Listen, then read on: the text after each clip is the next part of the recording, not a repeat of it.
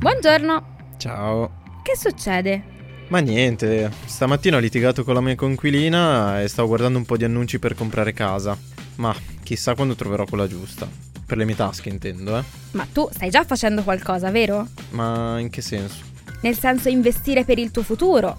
Magari con la tua coinquilina poi fate pace, ma in ogni caso pensare al futuro, al tuo e al mio ad esempio che siamo giovani, è utile già da ora. Tipo la casa, la pensione, queste cose. Ma Ari, non sapevo fossi un'esperta. Quindi lei cosa mi consiglia di fare? Non sono un'esperta, però mi informo. Prova a dare un occhio a Scalable, la piattaforma dove puoi dare forma ai tuoi obiettivi di investimento e imparare come far crescere i tuoi risparmi nel tempo. Si può iniziare anche per gradi, anche un euro va bene. Con Scalable non solo puoi acquistare azioni ETF, ma anche imparare come funziona il mondo degli investimenti. Ah, ma dai, quante cose che si imparano. Hai visto? E a proposito, se vuoi scoprire anche tu di più sugli investimenti e sul mondo di Scalable, visita il link in descrizione a questo episodio e non farti trovare impreparato dal tuo futuro.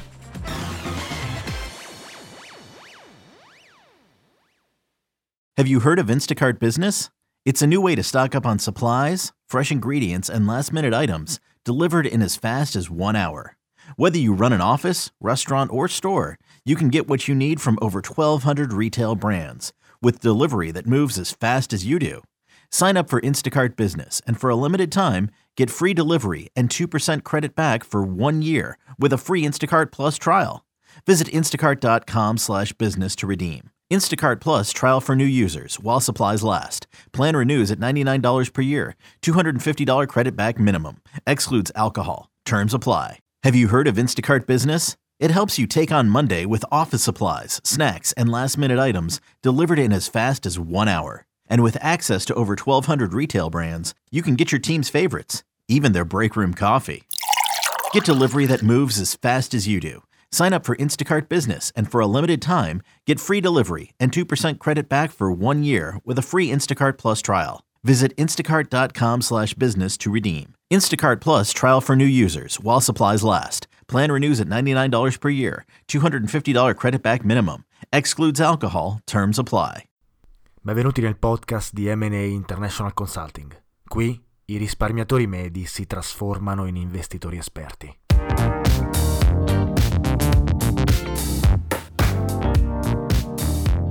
Ciao a tutti e benvenuti in un nuovo episodio di Investire Semplicemente, il podcast di Mata Associates International Consulting che parla di investimenti, finanza, economia e di come gestire i propri soldi in un mondo in continuo cambiamento. Scusate per innanzitutto la mia voce, eh, sono un po' raffreddato e un po' di mal di gola e quindi in questo, questo episodio sarà un po' eh, diverso, spero non vi eh, disturbi troppo. E scusate anche perché questi ultimi due episodi sono usciti il lunedì invece che la domenica. Eh, questo perché in entrambi i weekend sono stato molto indaffarato e quindi non eh, sono riuscito a produrre eh, i relativi episodi. Ma partiamo subito e cerchiamo di capire cosa, di cosa parleremo quest'oggi. Questo è eh, innanzitutto l'ultimo episodio di una serie di tre eh, sulla, su una possibile crisi finanziaria che potremmo mh, avere e vedere nel prossimo futuro. Qualcuno dice 2020, qualcuno dice uh, 2021, eh, ovviamente nessuno lo sa, che è un po' il tema centrale di questo episodio, il fatto che non c'è una risposta. Ma non anticipiamo troppo i tempi. Eh, ricordiamo innanzitutto brevemente di cosa abbiamo parlato negli episodi precedenti, nel caso vi foste dimenticati o nel caso non li abbiate recuperati fatelo se, se, avete tempo e possibilità, perché a mio avviso sono interessanti e ovviamente sono molto relativi a questo ultimo episodio, che non avrebbe molto senso di essere discusso senza aver ascoltato i, prece- i precedenti. Ma negli, altri, negli ultimi due episodi abbiamo parlato di quelle che potrebbero essere le cause eh, di una possibile eh, appunto crisi finanziaria o comunque di una possibile recessione eh, nel futuro. Abbiamo sentito l'opinione di Ray Dalio, eh, economista e ricercatore, ma anche eh, grande investitore, forse uno dei più grandi di tutti dei nostri tempi. Eh, di un fondo di investimento, un hedge fund che in questo momento non accetta nemmeno più eh, investitori, che gestisce ovviamente miliardi di dollari, E, e, poi nel secondo episodio invece abbiamo parlato di, eh, della visione di Michael Burry e delle sue preoccupazioni nei confronti dei, nei confronti dei fondi indicizzati e di come questi fondi siano eh, effettivamente sovrapprezzati e gonfiati e di come il prezzo delle azioni all'interno di questi indici sia gonfiato dall'arrivo, ehm, anzi dall'aumento del, dell'investimento passivo mh, mm, che stiamo vedendo recentemente. Oggi invece parliamo di come noi, da investitori medi e risparmiatori razionali, possiamo eh, intervenire su questi fenomeni esterni come una crisi finanziaria o una recessione o ad esempio in un'altra occasione un, eh, una crescita economica nei nostri investimenti per poterne approfittare. E come vedremo l'intervento in realtà eh, sarà più che altro nullo perché eh, e poi lo vedremo meglio in seguito perché vorrei andare per gradi ma ma la cosa più importante e più razionale da fare per un investitore e un risparmiatore medio è quella di avere un portafoglio che sia adatto ad ogni tipo di situazione economica, così da eh, fondamentalmente non curarsi di quello che succede mh, mm, nel contesto eh, in cui si vive e di quello che succede intorno a sé. Prima di proseguire però, di cosa non abbiamo parlato in questi ultimi episodi? Beh, non abbiamo parlato di moltissimi fattori eh, che in questi, in, questi, in questi, mesi, in questi anche ultimi anni, eh, i vari ricercatori e analisti stanno studiando per, per cercare di eh, capire a che punto di, eh, diciamo del ciclo del debito siamo, eh, ma soprattutto quello che ci aspetta in futuro. Non abbiamo parlato di moltissimi elementi che ovviamente sono fondamentali quando si parla di economia, quando si parla di finanza, investimenti, quando si parla di contesto economico. Ovviamente eh, vari elementi che potrebbero richiedere tante ore di, di chiacchierata e che ovviamente in 20 minuti sono molto difficili da riassumere. Spero comunque di avervi dato negli scorsi due precedenti una visione abbastanza eh, generica, non troppo dettagliata, ma abbastanza reale e di facile comprensione di quelle che sono le preoccupazioni per, uh, per il futuro. E, ehm, e, spero che magari anche con gli, gli, episodi precedenti di cui abbiamo discusso, eh, in cui abbiamo discusso di diverse, diversi altri elementi, diversi altri argomenti, spero che iniziate ad avere eh, un, una base un po' più dettagliata, un po' più approfondita, diciamo, di, dei vari, dei vari, elementi economici che sono interessanti nella vita di tutti i giorni, perché poi è questo quello che stiamo facendo, cercando di capire l'economia per la vita di tutti i giorni, per eh, gli investimenti personali, per i propri risparmi, per, per cercare di guadagnare il più possibile eh, nell'arco della propria vita dai propri risparmi, dal proprio lavoro e dal proprio reddito. Bene, abbiamo quindi detto che negli scorsi episodi abbiamo parlato di alcune eh, profezie, diciamo, alcune, eh, alcuni tentativi di previsione del futuro. E la mia domanda è, eh, che ovviamente è stata risposta anche negli altri episodi con i vari disclaimer, è davvero possibile prevedere il futuro? Beh, ovviamente lo è, considerando che nella storia abbiamo visto persone che sono riuscite a prevedere il futuro e a prevedere una certa condizione economica eh, nel breve periodo o nel lungo periodo, così da eh, poter agire per trarne vantaggio, trarne profitto. Tuttavia, eh, non abbiamo, diciamo che nella storia eh, tendono ad essere più importanti e tendono ad essere raccontati i successi delle persone, quando invece spesso non sono raccontati i fallimenti. Però in finanza e a Wall Street di fallimenti delle previsioni ce ne sono stati tanti, molti di più rispetto ai vari successi di cui eh, ancora oggi parliamo perché appunto queste persone poi sono diventate popolari, famose e si sono arricchite moltissimo. E quello che volevo fare in questo episodio è appunto citare alcuni dei fallimenti più importanti nelle previsioni di Wall Street. Alcuni, alcuni di questi fallimenti li ho già citati in passato in altri podcast e quindi eh, non li ripeterò, ma ne userò altri, così da magari eh, farvi capire quanto in realtà prevedere il futuro eh, per quanto riguarda la finanza e l'economia è quasi impossibile. Ed è una scommessa a tutti gli effetti, è eh, legata completamente al caso. Quindi iniziamo con le prime ehm, previsioni mancate che ci sono state a Wall Street, che sono state abbastanza importanti e che magari vi faranno anche in un certo senso sorridere, seppure in realtà in quegli anni eh, queste persone hanno perso diversi soldi eh, per aver tentato di predire il futuro. Il primo è Paul Krugman, economista e saggista statunitense che addirittura vinse il premio Nobel nel 2008. Eppure in molti si sono dimenticati che nel 1988 egli disse Internet non avrà impatto nell'economia. Ovviamente non era facile prevederlo, non era facile prevedere che Internet sarebbe stato così importante nella storia dell'umanità. Tuttavia lui nel 1988 dichiarò apertamente e pubblicamente eh, che Internet non avrebbe avuto impatto. Eppure, eh, ovviamente, questa eh, fu una previsione completamente sbagliata. Anzi, eh, se ci pensiamo adesso, sembra quasi una, diciamo, una dichiarazione assurda. Tuttavia poi Paul Krugman vinse comunque il premio Nobel e ovviamente quella dichiarazione non impattò ehm, la sua carriera in modo drastico, diciamo. Nonostante alcuni esperti del settore e chi ha la memoria un po' più lunga ehm, ricorda questa profezia eh, andata veramente male. Paul La Monica nel 2003 disse le azioni di Netflix sono sopravvalutati. Il prodotto è divertente, ma l'azione è decisamente troppo costosa rispetto ai guadagni. Nel 2003 in realtà ancora Blockbuster non era fallita e diciamo che Netflix era davvero agli inizi, nonostante in realtà fosse comunque un'azienda eh, quotata in borsa, seppur solo recentemente. Di conseguenza la sua dichiarazione era più contro il business model di, Ama- di Netflix, scusate, piuttosto che su un'analisi finanziaria dei fondamentali dell'azione. Tuttavia questa fu una, un'analisi che magari per il contesto in cui l'aveva fatta poteva anche essere esatta, eh, ma che si rivelò totalmente eh, sbagliata, totalmente inesatta nel tempo. Infatti, infatti dal 2003 Netflix è cresciuta del 5000% una, una percentuale spaventosa che ovviamente fa capire quanto in realtà l'azienda fosse stabile, fosse innovativa e fosse in linea di massima solida come anche appunto l'azione, eh, la relativa azione.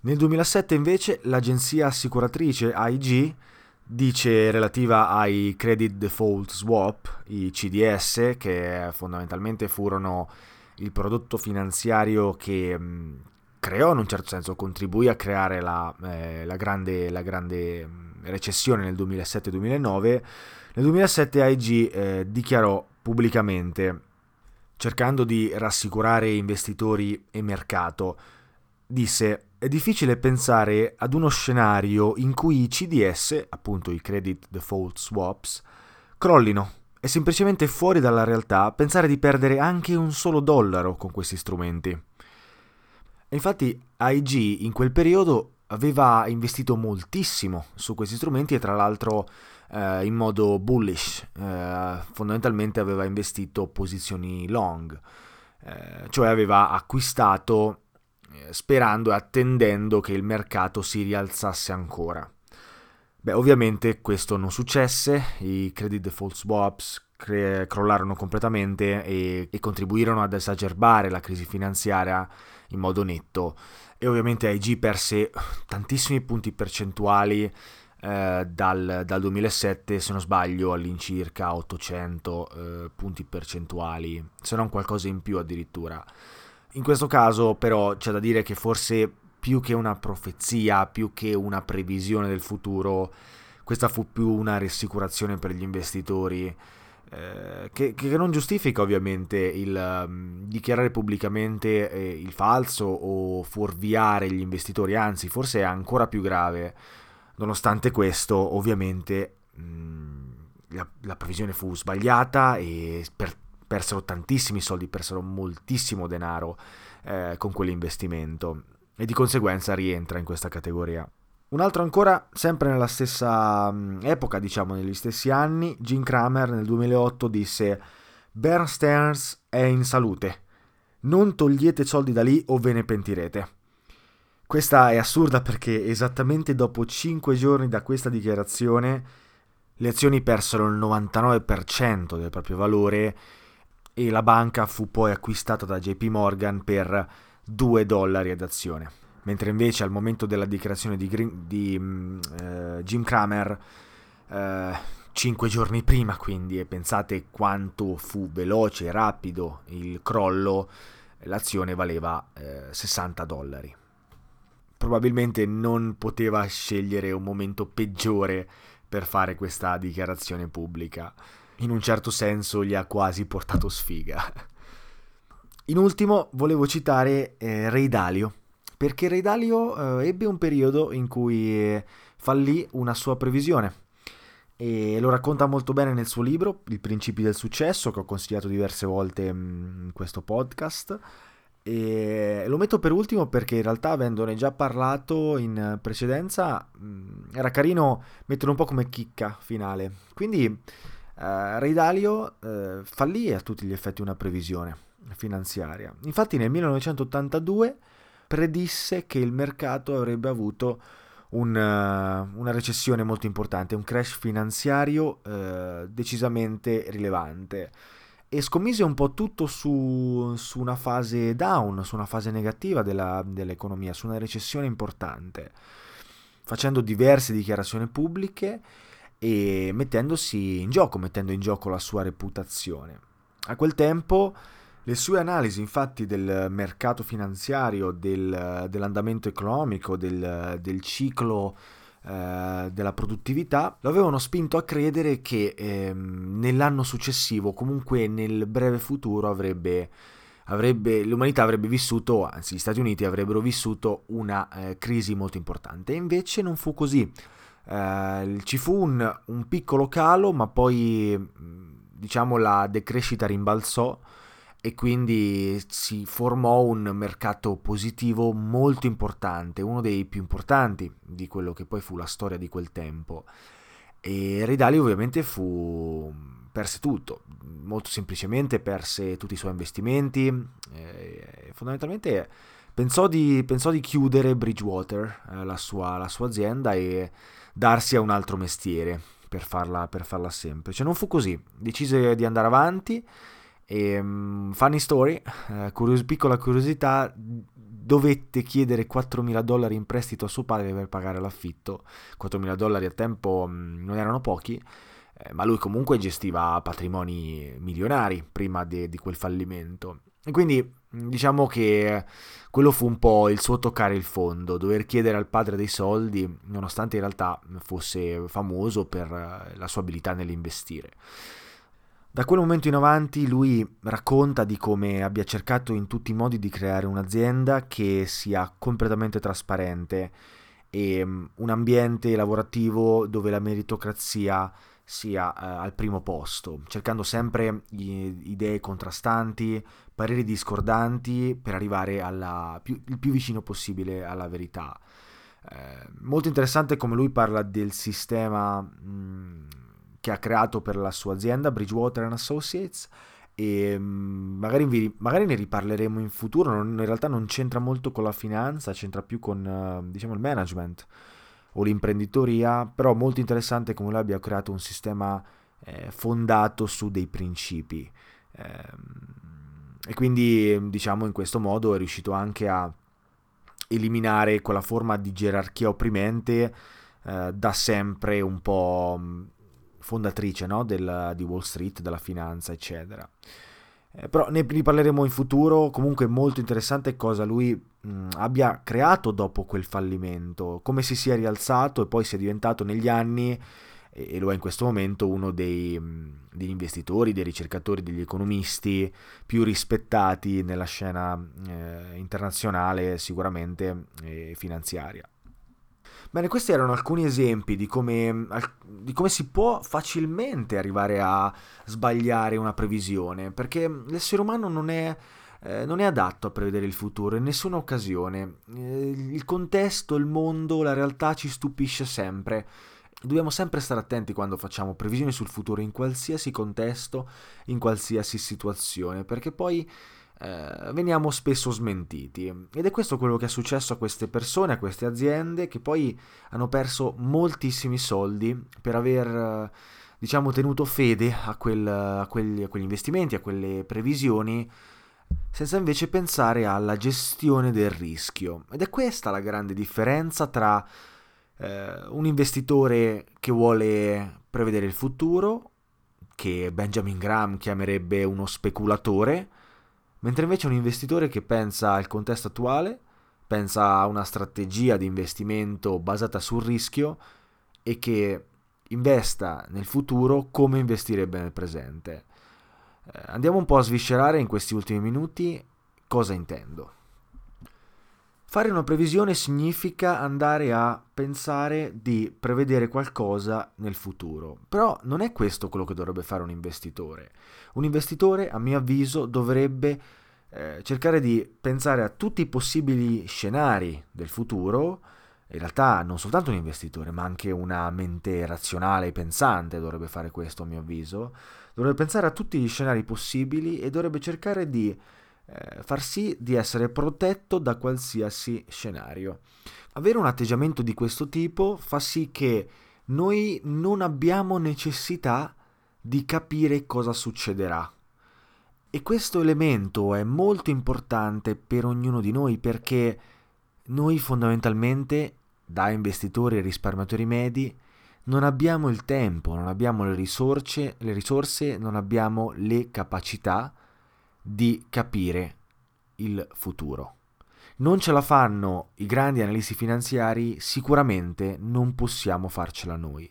Abbiamo altri lavori, abbiamo una famiglia, abbiamo cose da fare, non abbiamo magari un background accademico eh, relativo all'economia e alla finanza e quindi come possiamo pensare di prevedere il futuro? Possiamo davvero fidarci di una previsione di una persona quasi sconosciuta eh, che magari su internet o in televisione ci propone questa idea di futuro eh, così secondo lui vicina alla realtà? A mio avviso no. A mio avviso non è intelligente. Soprattutto, come ripeto, se non si hanno gli strumenti per poter andare a prendere quella idea quella, quella dichiarazione e magari cercare di confutarla e quindi perdere tempo, leggersi articoli, eh, notiziari, star dietro eh, statistiche, star dietro eh, al cambiamento degli eventi, ai grafici, ai modelli. Non è così semplice. E quindi la cosa più efficace è cercare di proteggersi in ogni situazione economica a costo magari di un piccolo rendimento che magari un professionista potrebbe invece ottenere investendo sapendo quello che succede o non succede nel mercato. Anche se vi assicuro, e ve lo dico quasi sottovoce, non succede. Non è così. Spesso gli investitori passivi hanno migliori performance degli investitori attivi. Ne abbiamo parlato una marea di volte, ormai spero che questo concetto vi sia entrato in testa. Quindi la cosa più semplice è cercare di proteggersi, proteggere il capitale e proteggere i propri investimenti, investendo in modo ricorrente nel tempo, tramite un piano d'accumulo, anche questo ne abbiamo parlato spesso, anche di questo ne abbiamo parlato spesso, e cercando di avere, e qui torna l'idea di Redalio, post eh, errore che fece nel passato, tentando di avere investimenti in asset diversificati, non correlati tra loro, così che in diverse situazioni economiche noi siamo protetti. Parleremo dell'all season, eh, che è il portafoglio che Ray Dalio eh, diede a un'intervista eh, con Tony Robbins, che poi riportò sul, sul suo libro Soldi domina il gioco, un libro interessante che secondo me merita di essere letto. Eh, parleremo de, di questo portafoglio, della sua creazione più, più avanti, quando magari eh, avremo un po' più di eh, conoscenza finanziaria, avremo un po' più di eh, basi e di materiale sotto mano, così che poi si possa effettivamente comprendere il portafoglio e magari, perché no, anche eh, imitarlo. Seppur io consiglio vivamente di evitare di investire se non l'avete mai fatto o se non avete eh, mai avuto un consiglio da un esperto perché i rischi sono molto uh, alti, eh, si possono perdere soldi, ma soprattutto eh, probabilmente non siete pronti eh, se non avete almeno la conferma che state facendo la cosa giusta. Che sembra una cavolata, sembra stupido, eh, ma in realtà anche se vi siete preparati, avete studiato e non avete mai investito, tuttavia, eh, quando poi iniziate eh, pen- avrete sempre quel dubbio che magari non state facendo la cosa giusta, che state sbagliando qualcosa e avere la conferma da parte di un esperto, di un consulente è utile. Vi può davvero cambiare la vita e il vostro approccio agli investimenti. Se volete una mano in questo, eh, andate sul sito e potete prenotare una consulenza gratuita inizialmente con me per conoscerci, per capire se possiamo lavorare insieme e poi da lì magari anche mm, costruire un piano di investimento insieme così da eh, poi iniziare ad investire il prima possibile ma con delle basi sotto mano ma soprattutto capendo quello che si sta facendo perché quello, quella secondo me è, è, la base quella è mm, diciamo la, la chiave del successo. Ultimo punto del perché non bisogna prevedere il futuro ma invece bisogna pensare al rischio perché sarete più distaccati emotivamente dal vostro, dal vostro ego, dalla vostra personalità, dal vostro bias, dal vostro giudizio, dalle vostre emozioni. E non essere attaccato alle emozioni è già una prima ricetta per il successo. Infatti, eh, i mercati finanziari, seppur così complicati, così difficili, gli operatori dei mercati finanziari sono e operano con uh, le emozioni. E chi invece riesce ad operare senza emozioni ha un vantaggio, immediatamente. E questa è, è una qualità che voi dovete riuscire ad avere, ma che è molto difficile da ottenere se, se non investite con una strategia basata sul rischio e un uh, investimento ricorrente. E quindi questo è un altro punto molto importante che voglio che facciate vostro. È importante non fare previsioni per non incorrere in eh, giudizi ed emozioni personali. Pensate se eh, ora vi si stilla nella mente che, prossima, eh, che nel prossimo anno ci sarà una crisi economica, cosa che potrei aver fatto io in questi ultimi due episodi e per questo questo episodio è così importante. Eh, voi probabilmente nel prossimo anno attenderete magari che si che, che, ci sia una crisi finanziaria, oppure addirittura qualcuno potrebbe decidere di andare short e quindi avere una posizione eh, che scommette sul mercato a ribasso, cosa che vi sconsiglio categoricamente di fare. Oppure potrebbe decidere di disinvestire gli attuali investimenti per paura che ci sia una crisi finanziaria in futuro. Tutto ciò è, sono, tutto questo è basato su una previsione che potrebbe essere errata e quindi aumentate nettamente le chance di avere torto e quindi di sbagliare e magari perdere soldi. E non volete farlo. Piuttosto è molto più efficace eh, investire con la stessa strategia nonostante la crisi finanziaria, nonostante la crescita economica, nonostante una alta volatilità dei mercati o un evento particolare che cambia le carte in tavola in economia. E quindi vorrei che questi punti siano uh, chiari e vi entrino in testa, così che poi quando inizierete ad investire ve li ricorderete. E magari nel tempo riuscirete anche ad aumentare nettamente il vostro reddito grazie ad essi. Quindi magari più avanti in altri episodi andremo davvero a sviscerare un portafoglio come quello che può essere l'all season o una strategia di investimento con un piano, piano d'accumulo, un po' più in dettaglio su come fare eh, fisicamente proprio, eh, a livello di piattaforma finanziaria, come iniziare ad investire. Però prima di iniziare ad investire ricordatevi che l'educazione finanziaria, e questo magari questo episodio potrebbe essere per voi un primo inizio, un primo eh, uno starting point no? per iniziare a educarsi finanziariamente, e spero che lo sia in realtà tutto il podcast fin dal primo episodio, eh, per poi investire con eh, intelligenza nei mercati finanziari.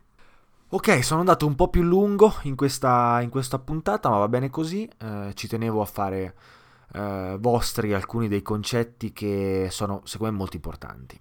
e, e spero che, di esserci riuscito e spero che vi sia piaciuto nonostante magari ci abbiamo messo 10 minuti in più. È stato un piacere come al solito essere qui con voi. Ricordatevi che se avete bisogno di una consulenza avete eh, a disposizione il sito web dove potete prenotare tranquillamente ehm, appunto una chiacchierata con me e, oppure potete tranquillamente inviarmi un'email e ehm, poi magari se ne può parlare eh, tramite quel canale. Ripeto, è stato un piacere, ci vediamo ad un prossimo episodio. Ciao a tutti.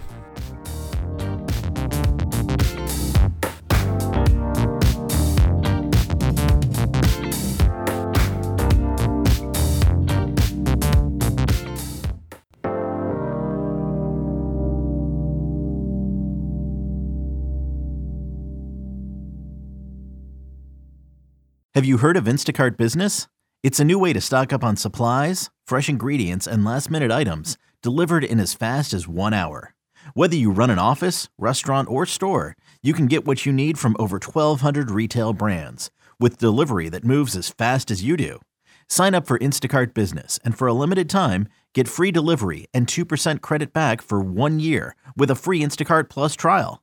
Visit instacart.com slash business to redeem. Instacart Plus trial for new users while supplies last. Plan renews at $99 per year. $250 credit back minimum. Excludes alcohol. Terms apply. Have you heard of Instacart Business? It helps you take on Monday with office supplies, snacks, and last minute items delivered in as fast as one hour. And with access to over 1,200 retail brands, you can get your team's favorites, even their break room coffee.